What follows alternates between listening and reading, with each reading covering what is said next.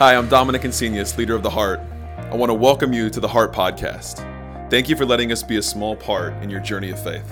I hope this message today encourages you and strengthens you.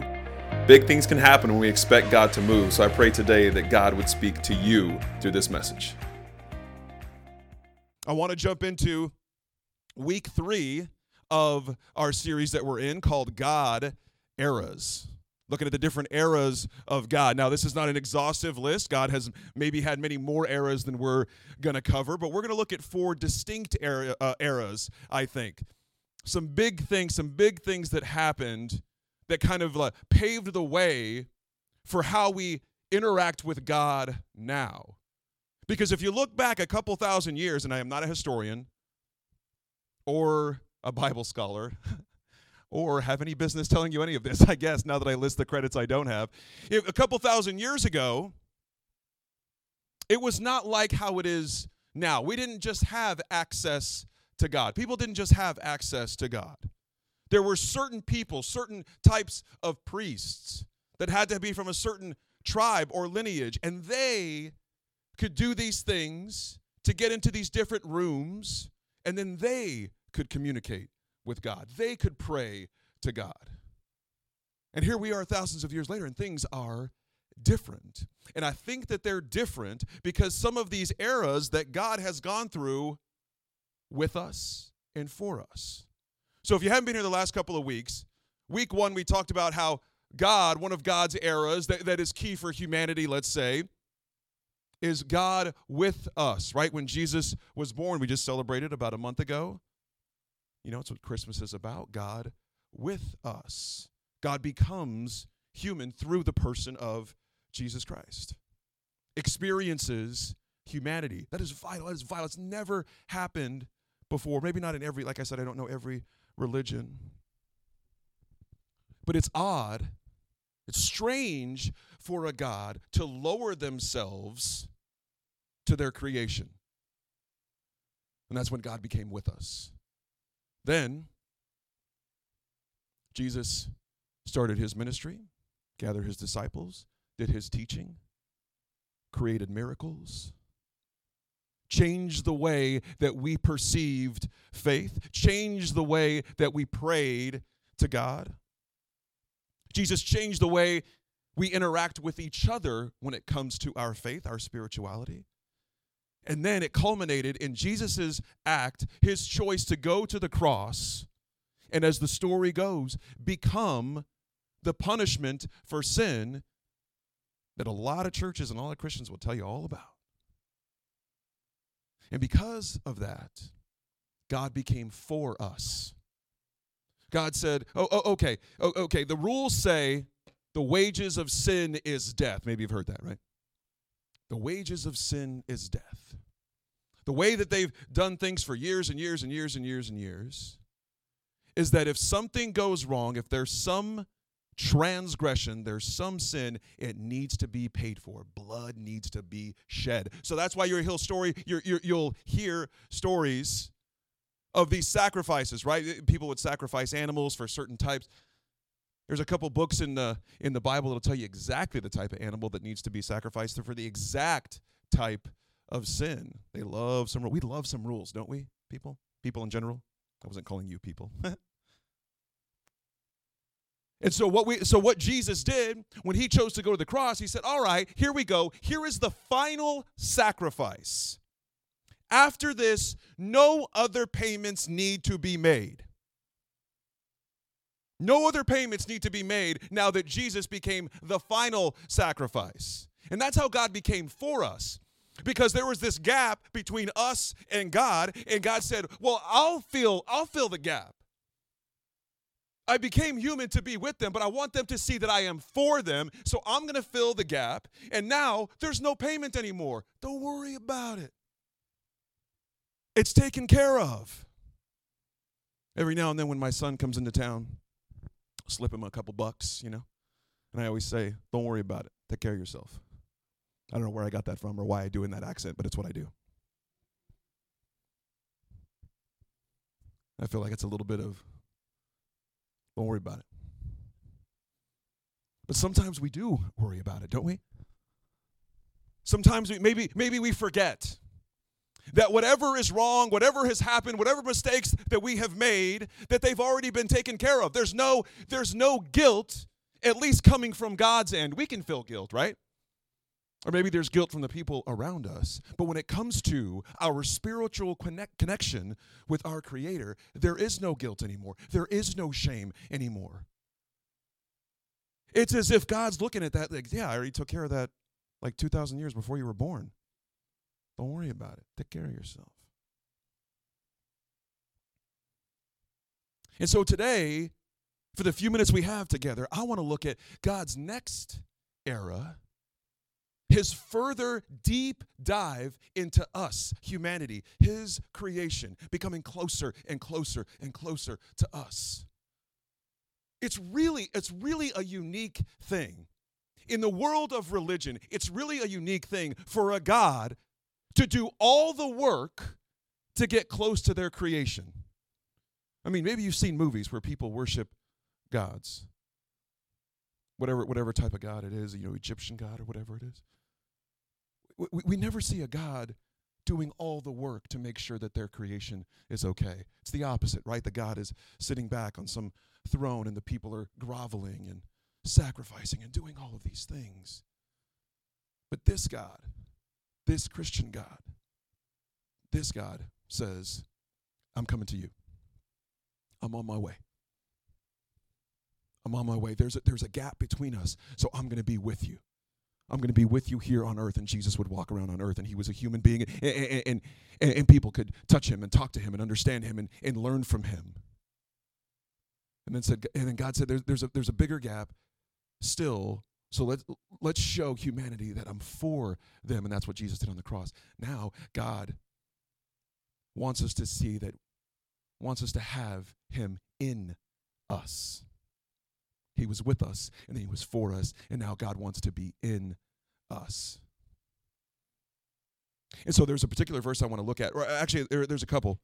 They're in the book of John. And if you're not familiar with the Bible, it's no big deal. John is one of uh, what they call the Gospels. There's four, four Gospels Matthew, Mark, Luke, and John.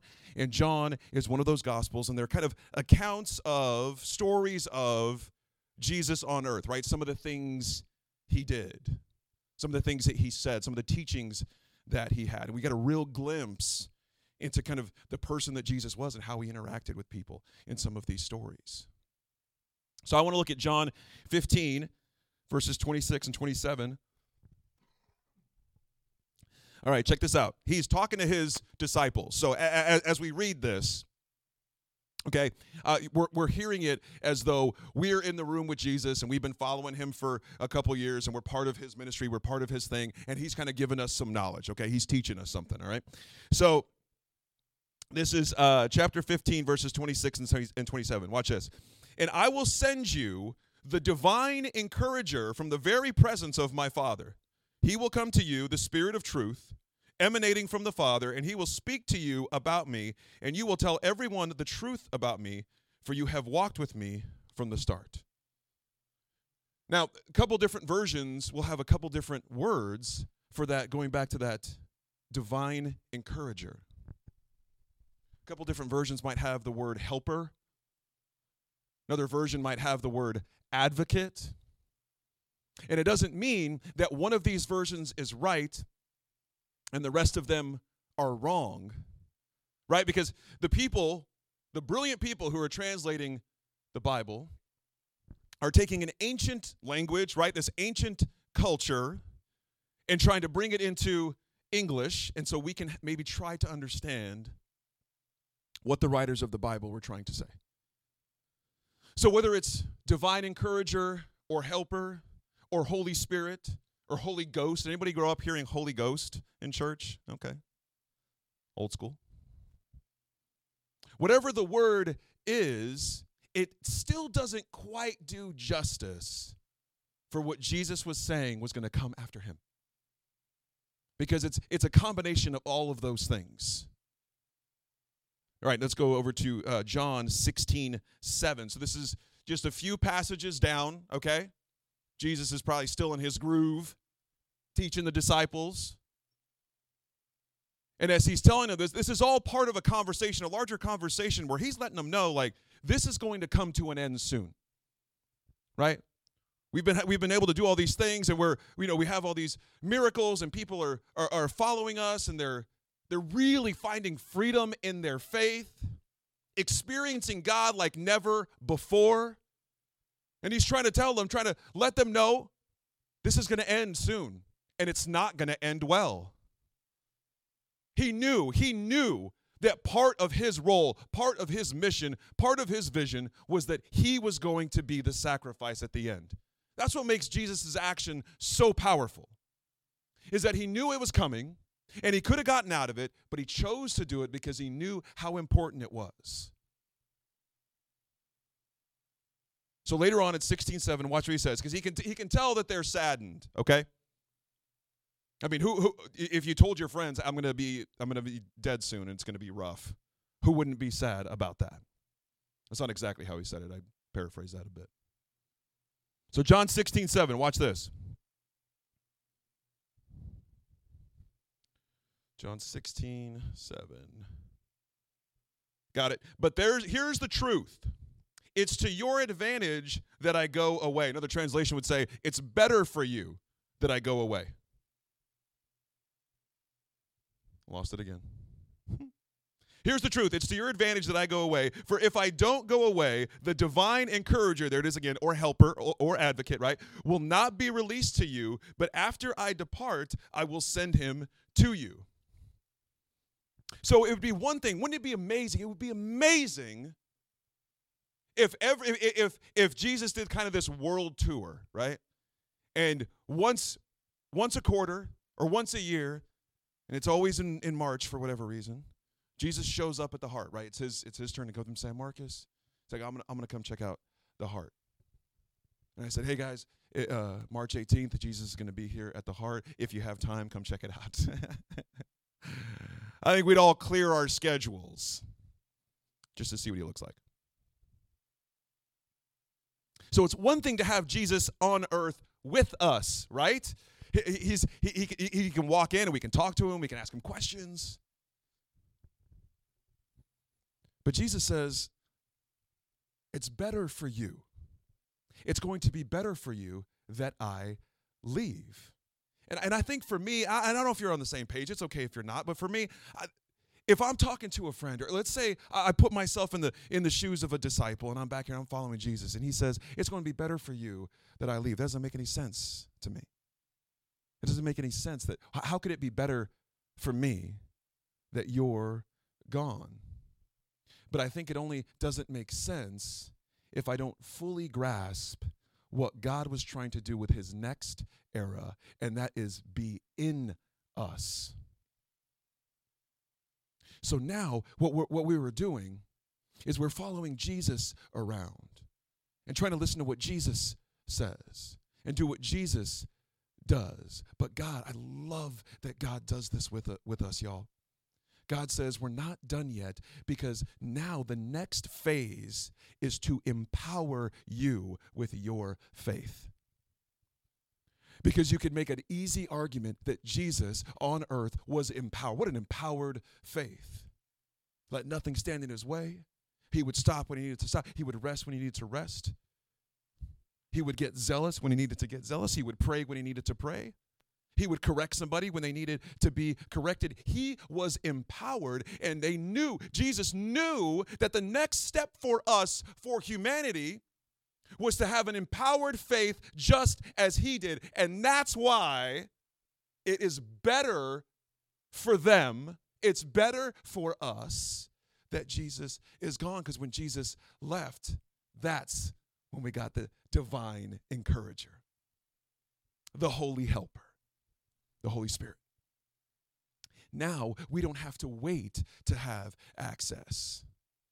We don't have to wait to see where Jesus is going and then follow him and then, then we can see what God thinks. Then we can pray to God. Then we can f- feel close to God. Here, I, I wrote this down for you. Because God is in us, we don't have to wait for hope or for peace or for faith. Because God chose to be in us, part of us, our spiritual DNA, because God is in us, we don't have to wait for hope or peace or faith. We don't, we don't need to. It's an easy access when we're ready, when we want it. I wrote this down too. God in us means that we don't need to feel spiritually alone. Because I'm human just like you are, and there are days where I feel alone. I feel isolated. And so I didn't want to put, because God is in us, that we don't have to feel alone, because we will feel alone sometimes. But we don't have to feel spiritually alone, because we have access to God all the time, because He is in us.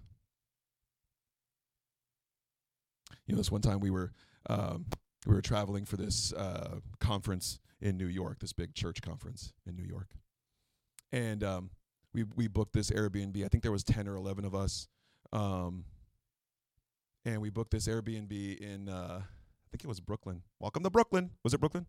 Okay. Um, and uh, so you know, so we we get to the Airbnb and the the host meets us there. There's a because there's a bunch of us and he wants to show us, you know, here's how to operate this. there's all these rules. you know how it is with an Airbnb if you've rented an Airbnb. And um, I remember I, I, don't know why it stuck in my head, but he was like, uh, here in New York City, or at least in that neighborhood or that area of Brooklyn or whatever, that they had um, I can't remember exactly what he called it, but it was instant and unlimited hot water. And uh, does anybody know this or have heard of this or whatever? So uh, you as soon as you turn on the hot tap, it's it's hot and it, it never stops. And I thought about that for this because I wonder, I wonder if there is something in us. What is it in you that kind of comes out easy? Right? That kind of comes out easy. For myself, I, am an, I'm an easy laugh, right? I can easy, I'm I'm ready to laugh at anybody's joke or whatever. I'm also an easy cry. I'll cry at movies like that, easy peasy. I'll cry at TV shows. If a commercial hits right, I'll cry at it. I'm ready to feel things deeply. Those things, those things come out of me naturally, easily, because it happens all the time. So it got me thinking about this hot water, this instant hot water. What if I wouldn't have known that? Well, maybe I'd still use the water, but only because I know where it is and only because I know how to access it. But being able to know this, being able to know that there is instant hot water and unlimited hot water, see if you can follow me here. It changed the way that we worried about every 10 people needing to take showers every day to get ready for this conference. Because maybe you've been staying at someone's house and they're like, hey, you know, some of us are going to have to shower tonight and then some of us are going to have to shower tomorrow because the hot water heater, you know how it's only a 50 gallon or I don't know how they work, but but what if you had access to an unlimited amount of what you needed? If you had access to an unlimited amount of hope, an unlimited amount of peace, and all you had to do was figure out how to go turn that on. All you had to do was figure out how to turn that on. And I'm not saying that part's easy, but the more you practice hope, the easier it is to access hope. The more you practice peace, the easier it is to access peace. The more you practice faith, the easier it is to access faith. Now, I'm, I'm never the kind of person that says, This is on you to do it. Okay? I'm not the kind of person that will say, God helps those that help themselves. I don't subscribe personally. I'm not speaking for the church at large. Personally, I don't subscribe to that. What I do believe in is an empowered faith that God has given us. Given us the keys, given us the tools, given us the faucet, given us the information that it's instant and unlimited. And we are empowered to choose when we want that, when we're able to do that. Because I'll be honest with you, there's some days where I, I feel I feel super empowered with my faith. I feel incredibly empowered. And I'm praying for people and I'm, you know, or whatever. And I feel like I have big faith, and there are some days where I just don't feel like it. There's some days where I just can't be bothered to have hope for something. I can't be bothered to try to experience peace for something. Does that mean I'm failing? No. It means I'm human. And it's part of being empowered because part of being empowered doesn't mean you should or you're supposed to or you have to. Being empowered means you get to choose to. So, what if you chose to access that hope this week? What if you chose to access that peace this week? And you don't have to go to some holy tent. You don't have to go find another church for a Wednesday night and make sure you find God there. You have God in you. God showed us that He was with us, then He showed us that He was for us. Now God wants you to know that you have Him in you. That's immediate access, immediate and unlimited. What can that do for you? How can that change the way you approach your faith? God in us matters because it shows us how empowered we are to access what God has given us. Pure choice. That's what makes faith so powerful, in my opinion, is our choice to be in it not an obligation, not out of guilt, not out of shame, is a pure choice. And that's how we can access what God has already done and what He wants to do in us. If you could close your eyes for a moment and bow your heads, I want to pray for you today. God, we're so grateful to have you with us. We're so grateful that you were for us God, and I, I, I, we're grateful that you are in us. That because you're in us, we're able to access hope and peace and faith and forgiveness and love and grace and mercy. And so I pray that we would access those things without hesitation. That you would be with us and help us to be bold and brave, to feel empowered to access these things. We love you, God, and we pray that in your name. Amen.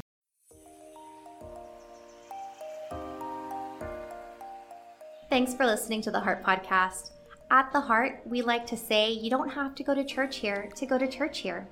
That means you are already part of the community just by listening to the message today. If today's message connected with you, we want to invite you to share it with someone who may benefit from it. We would love to be a part of your journey of faith. Please visit us online at www.theheart.church forward slash next to see what your next step may be. And if you live near San Marcos, Texas, we would like to invite you to visit us in person this Sunday morning at 10 a.m. Remember to be bold this week and connect with those around you. It's how your relationships grow and how your faith grows.